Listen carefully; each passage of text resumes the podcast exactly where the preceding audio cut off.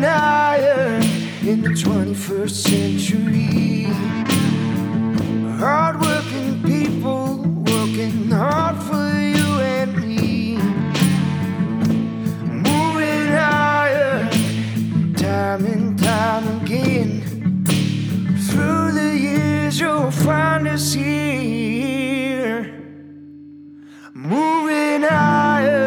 Hello and welcome to Moving Iron Podcast Markets with Chip Nellinger. This edition of the Moving Iron Podcast is brought to you by Dawson Tire and Wheel, your premier ag tire and wheel provider in North America, helping people grow.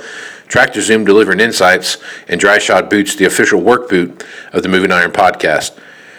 Well, Chip, there is uh, no lack of things to do right now to talk about, right? I mean, there's you've got this That's for sure. you get this massive flooding in China, where you've got a, an amazing opportunity to see uh, the large, the world's largest hydraulic, uh, hydraulically powered dam is on the verge of failing.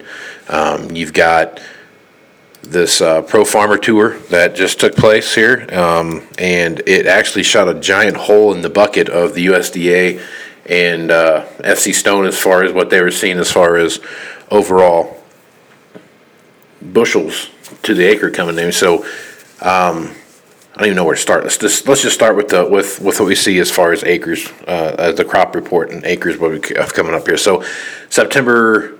11th, right? Is that when? 11th, yeah. Okay. September 11th is when the uh, USD comes out with their big crop report, crop progress report, acreage report, those kind of things all start coming out then. Um, the pro farmer went out and did their tour and uh, actually their tour kind of coincided with that with that big inland hurricane that went through uh, went through Iowa there but they were kind of pegging that overall corn acreage uh, at right, right around what 177 178 something like that Yeah. and that was down from the 183, right? That that FC Stone had come out, and, then- and then also USD had kind of been pegging it at that 181, 180 182 range all year long. So if you take start taking a look at what you see as as, as going on with, with crops right now, uh, and that those those total average acres estimates that they're seeing out there, we are off three to five, maybe even up to six acres, six bushels per acre, depending on what you're looking at and how those things roll. Yeah. So, what's your thoughts on that? And then, is it? Do you feel like that's a that's a legitimate number?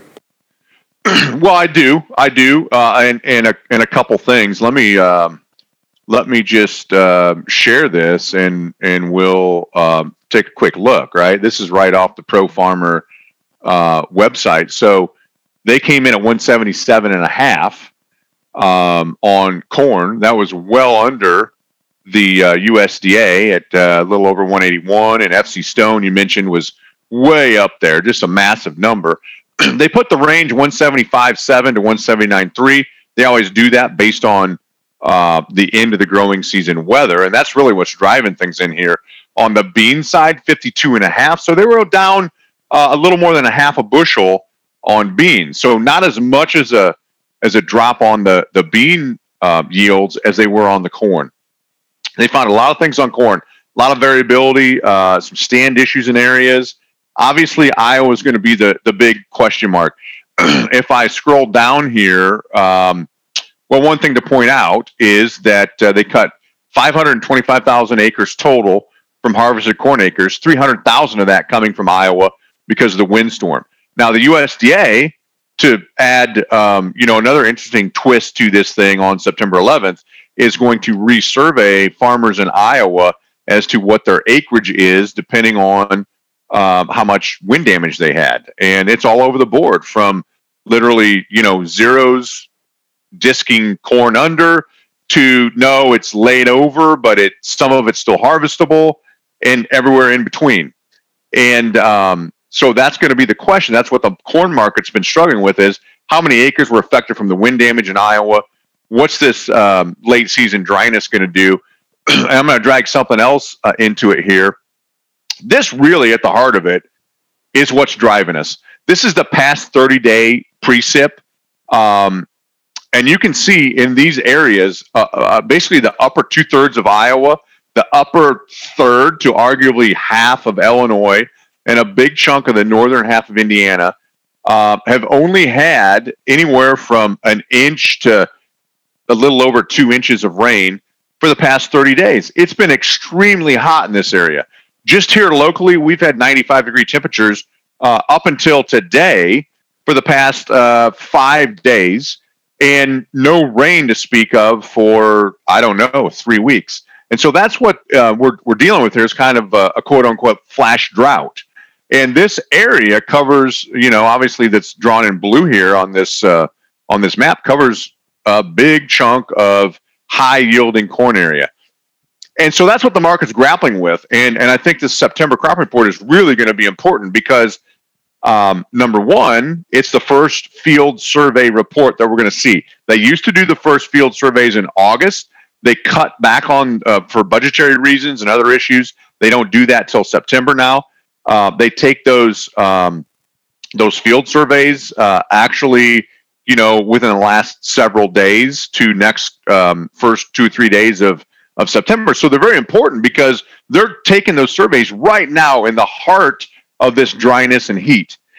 and so the the market's going to have this massive variance of opinions because pro farmers out there at 177 and a half um, and, and we just don't know some of these field reports from farmers that are out in their fields in these areas especially especially illinois and indiana not so much iowa because iowa is kind of its own anomaly this year because it was much drier these parts um, uh, of the upper half of Illinois and, and parts of Indiana have had some okay rains through June and July. It just shut off in August. And some of these areas were really early planted. So some farmers are saying, yeah, I'm out walking fields. And I think that, fingers crossed, we had it planted early enough that we're going to get past a lot of damage from this late season heat and dryness. Obviously, the later planted it is, the more it's going to affect it. And then this area out here in, in Iowa is, you know, uh, kind of right here in the central part of Iowa is where the the big uh, wind damage came into play. So it doesn't matter really what whether they get that's affected from the wind, but certainly here in the western half of Iowa, uh, it's been very hot and dry. So wide variance of opinions. We're going to really put these hybrids to a test this year as far as what what can they do? Um, and, and what does late season heat and dryness mean to our crops? How much are we going to uh, take off the top from, you know, reducing test weight and and grain fill capacity uh, here in August? Because it just literally looks like, although temperatures have finally cooled down here um, and they're more seasonable, we just have not had any rain. And, and, the hurricane, you can see where the hurricane moved through, right? It comes right up uh, through um, you know, Louisiana, Texas, and right up here through the uh, kind of Mississippi and Ohio River Valley area. And uh, they've been well watered. And I guess as dry and hot as we've been in this area, some of these areas through uh, Missouri, Southern Illinois, Southern Indiana, Kentucky, uh, northern part, kind of the Bootheel, Missouri, um, Northeast Missouri, Tennessee, or Northeast Arkansas, Tennessee. This area have had some really good rainfall and really good yield potential to help offset some of um, not maybe not all, but some of what we're going to lose in the I states in here. So it's really shaping up, Casey, to be anyone's guess on the September report. And then obviously that's the first crack at this from a field survey. Then you you're going to have October uh, and and then again in November and the January crop report. So we've got several months coming up here. The market's going to really digest this, you know, what pro farmers started and saw, but then the crop conditions through heat and dryness in August and the first, you know, several days of September look like it's going to be really hot and continuing dryness. What's that going to do to the top end of bean yields and uh, and corn yields? the bean market really probably responding the most to all of this. Uh, it's just been a straight up moonshot because who would have guessed? I mean, some people did, but it, it was a gamble, and I guess you would have won the gamble that this area of the I states would be this dry uh, this late in the season. Literally, no rain in some areas going on uh, three plus weeks in a time that it's been very hot and we need the rain. So I feel like I just rambled on a little bit there, Casey, on your question, but this weather map is really what this whole market comes down to. When's it going to rain? Are we going to? There are some few slight chances, like midweek this upcoming week, but it looks like we're going to end the growing season on a really dry note, and uh, that's really what's driving things. Now that we're talking about this, there, there's a couple catastrophic things that have happened in in the Corn Belt. Uh, I, obviously, the the uh, the inland hurricane inside of Iowa there that we saw, and then we had a kind of a, a week worth of bereavement there to kind of catch our breath, and then Hurricane Laura comes screaming through, uh, made landfall there in, in Port Charles, Louisiana. Uh, I guess you can it's six one half dozen another, I think, but the, the speed of it didn't drop as much rain as they thought, but it did generate a lot more wind. As you look at Arkansas, Mississippi, um, you know, through that the path of, of Hurricane Laura as it, as it made its way into in, in inland there, this week is going to be that true tell of what, what we saw as far as crop damage goes in the southern corn belt. What are your thoughts there, and how do you think that's going to stack up comparatively? Well, that's a tough call. I mean, I think there probably was some damage in parts of Texas, Louisiana. um, they had started harvest down there already, so some of that crop was out of the field. They knew it was coming, so they rushed as much as they could to get as much out of the field as they could ahead of that. Probably the most damage is going to be from uh, some of the standing corn in Louisiana. It seems like, uh, as you mentioned, as it moved north up here into this path, like you know through the rest of Louisiana and, and Alabama and, and Arkansas, it kind of fell apart a little bit. And and what I've picked up from guys I've talked to is, um, yeah, there was some rain in there, and and maybe a little too much rain for what they wanted this part of the growing season. Um, you know, some four six inch rains.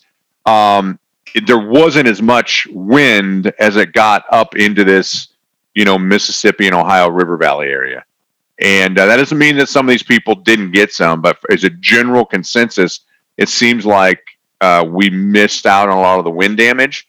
Some of this harvest down here in the um, you know Mississippi, Louisiana area uh, had started already, and so some of that crops out of the field. And certainly, they don't want to, you know, when you have corn ready to harvest, you don't want a, a hurricane and six, six, eight plus inches of rain on on things but what I've picked up from this hurricane is it wasn't that big of a of a crop damage um, issue, maybe with the exception of Louisiana and, and some of their crop. But but some of that was out of the field already because they'd started harvest already. Yep. Okay, so let's flip down south into uh, into Brazil and Argentina, and the growing areas down there, whether it's soybeans or or the corn area that they have grown. There's a lot of dryness down there right now. A lot of issues that we see happening where there's there's not the um, the moisture's just not there that they're looking for. Um, but you know, okay, here we are. We're talking about the pro farmer thing. We're talking about the the Iowa deal. We're talking about Hurricane Laura. Now we got this dryness down in in um, uh, South America, and I mean the market's moved. We've seen some rallies. We've seen some moves there, but everything still seems to be hinging on what China's doing, and yeah. I mean, so so I guess talk about what you see happen in South America, and then kind of how that relates back into into what we see happen with China. Yeah, right now, China's been uh, a big buyer of our U.S. agricultural products as part of the Phase One trade deal. Uh, probably the biggest buyer of beans. They've been in. Uh, uh this is off the top of my head, but something like twelve of the last fifteen days they've bought U.S. soybeans. Um, they've been a big buyer of corn. They've had a couple big purchases uh, each in the last two weeks of U.S. corn. Uh, they have been a buyer of U.S. wheat. They're buying uh, sorghum. Uh, obviously, beef and pork. They're starting to buy. so, as part of the, the I, I, believe you, you, you never know the full details, but their their actions right now tell you a uh, they're worried about feeding people in this river valley area, Three yeah. Gorges Dam, that may uh, give way. Um, to the north of that are their main crop areas, and you have um, seen some dryness in those areas, as well as some insect damage. The, this locust uh, issue that has been, uh, you know, hurting different parts of the uh, of the far east. Um, it, it, appears that uh, they they're struggling with that. And so where there's smoke, there's fire. It does look like they have a big appetite and that they continue to buy U.S. products. But as you mentioned, South America is ready. Their currencies, particularly Brazil, uh, are really in the favor of the uh, the Brazilian farmer right now. The way that they conduct business and and their currency fluctuations are far in favor. They're making like massive profit margins. Um, you know, allegedly they're making up to three years of, of profit margins uh, with this crop they're about to plant. And the last crop that they just, you know, got done harvesting um, this past winter, and now are in the process of, of finishing up selling that, they made really good profit margins as well. They are set to increase acreage down there on beans from uh, uh anywhere from two to four plus percent. Uh, they've had some private estimates already that if the weather um, is is normal, that their soybean crop size in Brazil could be uh, upwards of 133 million metric tons versus a previous record around 121, 122. So massive, massive production increase is in the cards. Now, with all that being said, it had they haven't planted an acre yet. They've got the whole growing season ahead, um, and it's a La Nina year. So you, if you haven't heard about that already, you're going to be uh, ready to throw up by uh, February because you're going to hear La Nina about 67 trillion times.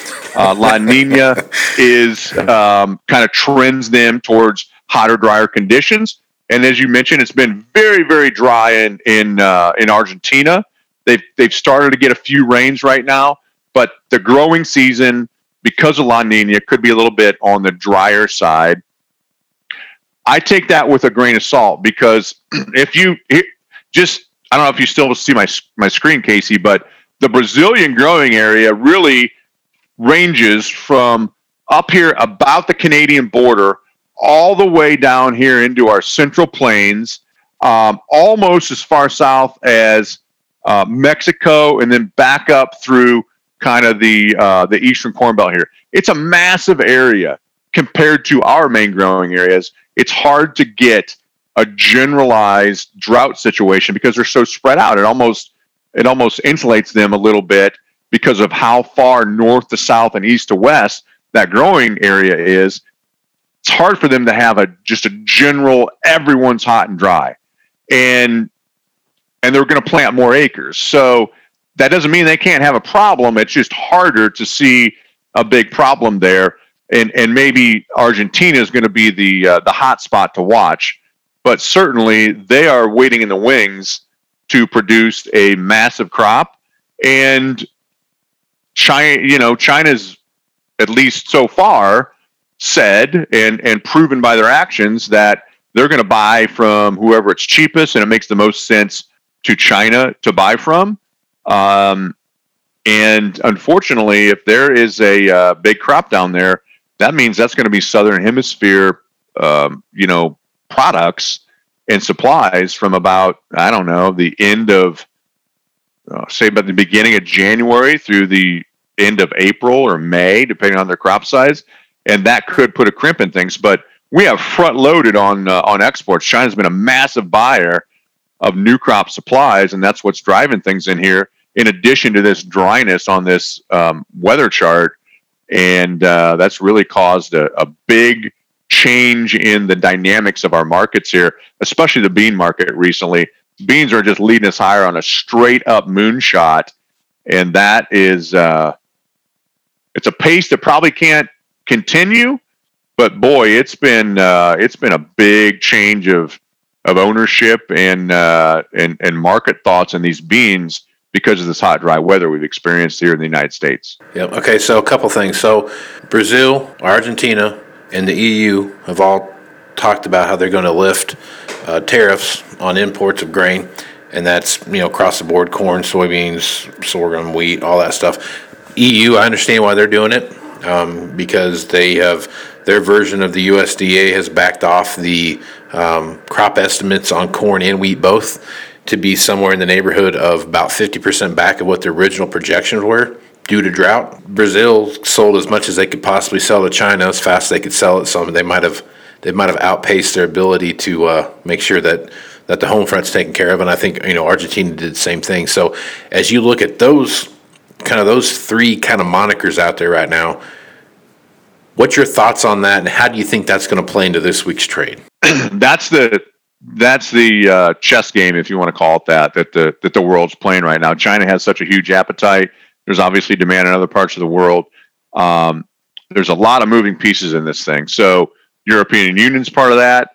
Um, the the euro currencies had a, a, a big rally against the dollar, so the dollar has dropped the most against the euro currency, the least against some of our competitive ag countries like Brazil, like Russia. And unfortunately, Europe is probably the, the least, uh, the smallest player when it comes to our, you know, major grains uh, as far as them importing that. And that's, you know, mainly the, the, the GMO uh, issue there. So, with all that being said, there's some talk that uh, Brazil may import some of. our. they've exported more of their beans at the expense of their internal crush capacity. They may have to import some of our ethanol. Uh, there's a lot of moving pieces here geopolitically and um, you know interconnected across the world right now, and that's what is is part of the unknown of this. And how's that going to affect our exports? So that's what the market is is kind of waiting on and, and digesting. Um, you know, I think uh, Russia and Ukraine are another part of this. They've been pretty hot and dry. It's probably uh, you know nipped their top end yield potential in those areas, and they're a big you know competitive uh, force as far as our uh, especially grain and wheat uh, exports go in the rest of the world. So that's really what's kind of causing some of these big moves and and volatility we've seen, led by the bean market. But corn and wheat aren't immune to that either. Um, and it's just a matter of what okay wh- when this shakes out here in the next couple months, what's our crop size? What's the world supply? Um, you know, how much is that going to affect our exports? And and how big of a player is China going to continue to be? Because even though they they're where there's smoke, there's fire, and you have to go by what their actions are. Their actions are they are buying new crop um, grains and and proteins in a massive amount. Um, in spite of almost on a daily basis, what appears to be the United States and and Chinese, um, you know, economic and political um, relationships getting worse and worse, almost on a daily basis. So that almost leads you to believe that, yeah, oh, okay, they probably do have a problem, whether that's the the flooding or or a combination of flooding and production problems there. That at least in the short run, this is they need the grain, but how long are they going to keep taking it, and how big of a crop is South America going to have? Because uh, my opinion is if if they can buy it from anywhere else in the world other than the United States, they're going to do it. Uh, right now, they can't because we're the only game in town. South America is about sold out of, of supplies from their um, you know recently harvested new crop, and so it, China needs it, and we're the only place they can get it. And uh, how long that lasts is going to be a, a big question. Yeah, no, that's that's that's exactly right. I mean, as you look around right now, I think the biggest reason why this tariff thing is happening right now is because we're the only place on the planet right now you can get a large supply of, of, of grains, proteins, those kind of things. I mean, we're, we're really the only game in town when it comes to that. And I think, I think the Chinese know that. And I think everybody else on the planet knows that until something else happens. And, and this weather thing, like the La Nina thing you're talking about, if that does come to fruition, um, it's going to be dry. It's going to be hard growing here in the next uh, this this next upcoming growing season in some very key growing parts of the world, i.e., Brazil, i.e., um, Europe, Russia, um, the whole Black Sea region, um, India, you know, Argentina, and those those areas are all going to be greatly affected by by La Nina and how that affects their growing season. And um, we could be, and and not things that are going to be that great in the U.S. either, but we're going to be better off than the rest of the world if everything follows like past La Ninas have gone. So there could be some some great opportunities here in the next you know 12 months for for the U.S. farmer. Yeah, I agree. and uh, you know the market's forward thinking. It's a futures market, um, and you know let me let me just pull the bean market up. I think the bean market is a uh, prime example of this right now. As we record this Casey, we're up 14 and three quarters. I mean, this move here just in the last two weeks, we put a low in ahead of the uh, August crop report at 865 and a quarter. We're trading 965 and a quarter. So we have rallied a dollar in two weeks straight up. It appears now that the market wants to challenge this gray area up here, these previous highs from uh, you know a year plus ago. We've we've been up in this level about three times, and essentially that's about 978 to uh, call it 985. Uh, another 20 cents higher than where we're at. Do we push above these previous contract highs and, and challenge 10 bucks? The the weather will tell you that. Crop size will tell you that. But all I can tell you is if you take the last two weeks, a dollar straight up, and and go back to these previous lows about 830 so you're about a buck 30 off the lows from uh, mid to late april. This the rate of this increase i don't care what market is it doesn't last for long. So the market is in the process of digesting the worst possible scenario. And i don't know where that high i don't know if that's 980 i don't know if it's these overnight highs so far. I don't know if it's 1020, but I'm telling you, this move is is probably it. You got a big gap here. It's not going to take long. It's not going to take till February when we see the the uh, South American weather situation for the market to digest the most bullish situation. And so you're probably in the you know the midst of a, of an opportunity here. Um, corn and wheat haven't followed as much as beans because some of this dryness has happened, especially that mid south area. You know, they're about to harvest corn. So heat and dryness, and, and plus they haven't had the dryness. They've had plenty of rain. and up here in this area, we're, we got it planted early enough that it's probably not doing tremendous amount of damage east of the Mississippi. And that doesn't mean it hasn't taken the top end off, but um, these beans, they're made in August. We just haven't had a lot of rain. And, and the jury's still out on that, right? We're going to know um, a little more on the September 11th crop report. We're going to know even more on the October crop report. But there's one argument out there that, you know, maybe yields will hold up a little bit better because, in general, a lot of this was planted early, especially beans. Um, more and more, the last three or four years, people have been planting beans earlier, and that's driven some of our better yields, and um, it's just an unknown. We we haven't faced this very often with this kind of late season drought. It's it's not like 2012 where it just didn't rain starting in June and never rained again.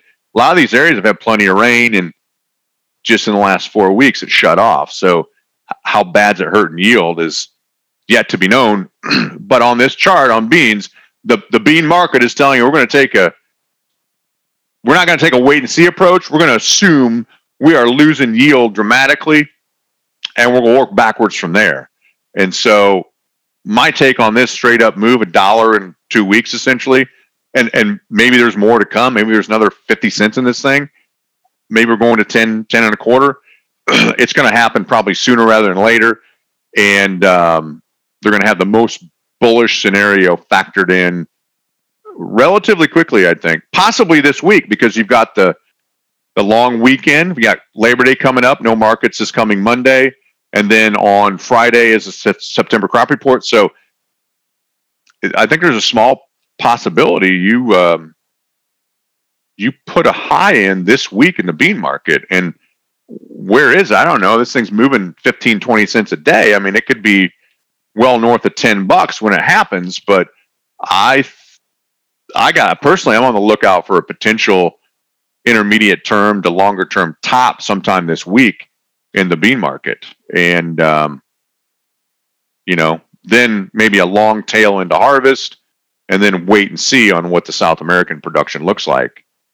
But the bean market's definitely the leader right now. Okay. All right, so let's take a look at if you go back and, and, and think about it for a minute, USDA comes out on September, makes an adjustment uh, back from their their 181 to 183 range that they were they've been kicking around here since since January or, since or since March April when they when they rolled that out, and then you come back into that 176, 177, 178 range uh, in corn, and you start hitting that that that 50, 52 in in beans um, and they start making those adjustments September, October, and kind of go roll that like they typically would uh, up until January. What's your thoughts on on run ups at that point based on those those reductions in yield? Yeah. So let me let me share my screen again here. I showed you uh, beans there just a second ago. so this is the corn market. Just as a as a quick um, review, my cursor's a little slow here. So here's beans. You can see the the ascent that they've gone up. Here's corn. We haven't even yet um, exceeded the previous highs at 363 from uh, about a month and a half ago, and now we're getting close to it. If we do exceed that, um, there's a there's a lot going on from a technical perspective, kind of in the uh, you know essentially 380 to to low uh, 370 area in that in that gray box that I just uh, drew, basically three 380. If my cursor will cooperate, kind of that gray box right there. 372 to about 380 would be maybe the next target. but you can see the corn market isn't as concerned as the as the bean market because a lot of the corn is far enough along that this dryness will take the top end out, but maybe not to the extent um, of the beans. But that's the unknown that the market's going to try to digest, and and typically do it sooner rather they they they shoot first, ask questions later, and so I think that's part of what you're uh, you're building in right now. And some of that, some of your question, the answer to your question is going to be what happens on the September crop report. If they come in at 180 and a half, then the market, especially on corn, has probably overshot it, and they're going to think, well, maybe maybe it's going to be somewhere between 177 and 180 and we've digested the worst of this. If they come in at 175 then the market's going to start thinking okay they've got more to cut in october and and november and january and this thing's going to end up you know at a one somewhere way south of of 177 so in my opinion a lot of it depends on what comes out on the September crop report. That's why it's so important. And with this late season heat and dryness, September crop report is always important, but this might be one of the bigger, uh, impactful crop reports that we've seen in a long, long time because they're going to have actual yield data, right? They're going to have weights, they're going to have pod counts, they're going to they're going to weigh pods if the bean plants mature enough in, in areas. They got a lot of good data on this report and um, you can argue it, but uh, it's really going to drive the market. So I think it depends on the size of the change in yield. Um, if it's small changes, market's going to say, okay, we've got this pretty close, and you know maybe we don't have to go up a lot more.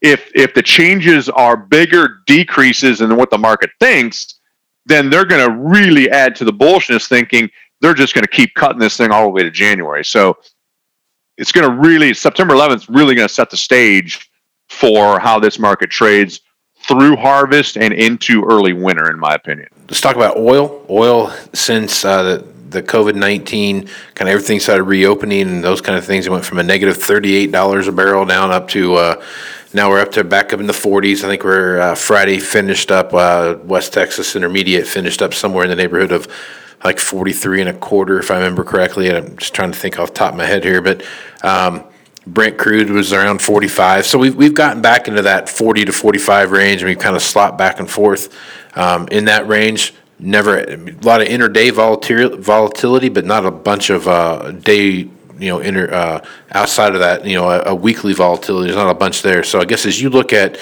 the oil market compared to that relationship to, to ethanol, what's your thoughts there?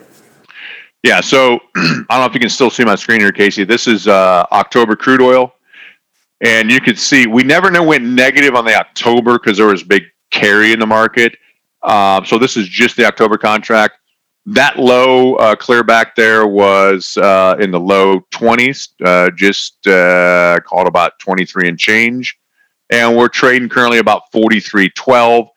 If you can see this gray box here, we've we've really for uh, about a month just gone sideways. We've slopped around a little bit, but if you compare this to the you know some of these range days, just pick this one out. This was a uh, almost a three dollar range, uh, low to high. This one was uh, about the same, about two seventy. Here's one to the downside that was uh, three dollars and twenty cents. These ranges have really narrowed as we're going sideways here. So the mark, two things it's telling you. One, the market's fairly priced right here in the low to mid 40s. Um, we've kind of equalized supply and demand. People are driving more. We're not fully open necessarily, uh, but people are driving more than the the you know the middle of COVID. From an ethanol perspective, we continue to run about uh, 10 to 12 million bushels a week below what our average has been.